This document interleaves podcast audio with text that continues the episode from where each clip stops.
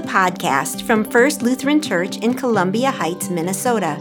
During the season of Lent, we are reading through the entire Gospel of Luke.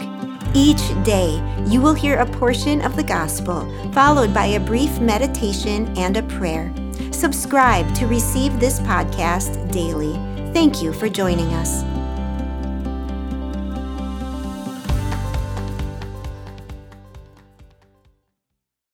Hi, this is Pastor Bonnie Wilcox from First Lutheran Church in Columbia Heights, Minnesota. Our reading today is Luke 22, 24 to 46.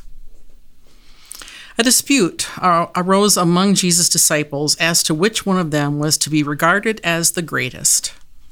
But Jesus said to them, The kings of the Gentiles lord it over them, and those in authority over them are called benefactors.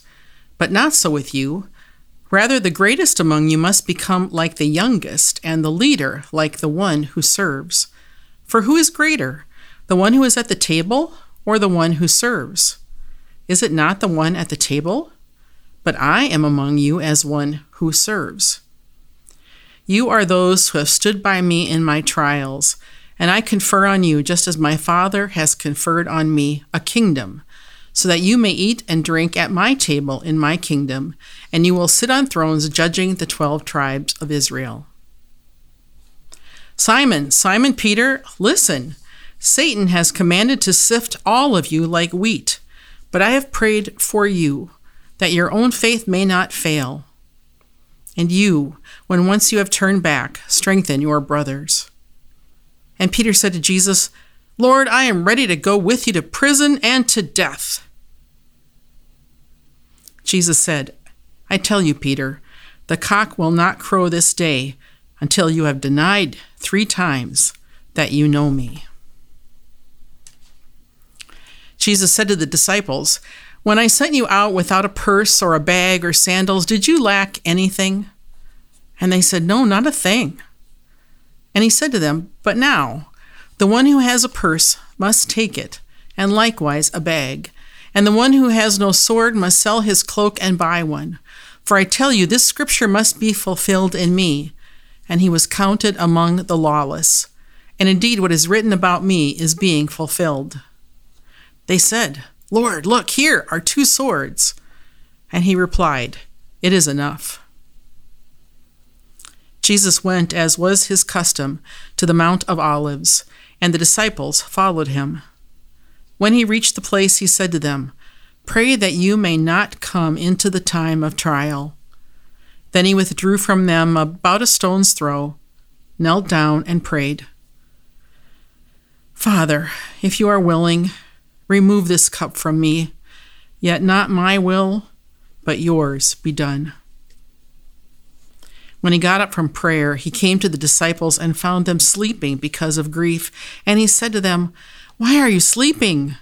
Get up and pray that you may not come into the time of trial. Here ends the reading. What is the worst thing a child fears doing to their parents? Disappointment. Please, Mom, don't tell me you're disappointed in me. That's worse than you being angry with me. I wonder how much shame the disciples felt in the last 24 hours of Jesus' life on earth, and after his death, death, and even after they had heard he had risen from the dead. There was plenty of evidence to point to that and the way they must have disappointed their Lord, arguing about who would be greater.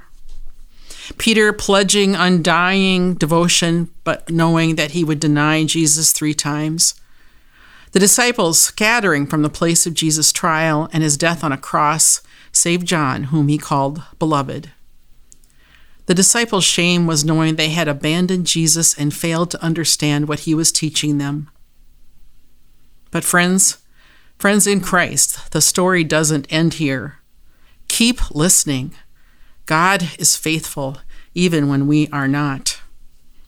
Let us pray. Almighty God, to whom all hearts are open, all desires known, and from whom no secrets are hid, cleanse the thoughts of our hearts by the inspiration of your Holy Spirit, that we may perfectly love you and worthily magnify your holy name. Through Jesus Christ our Lord. Amen.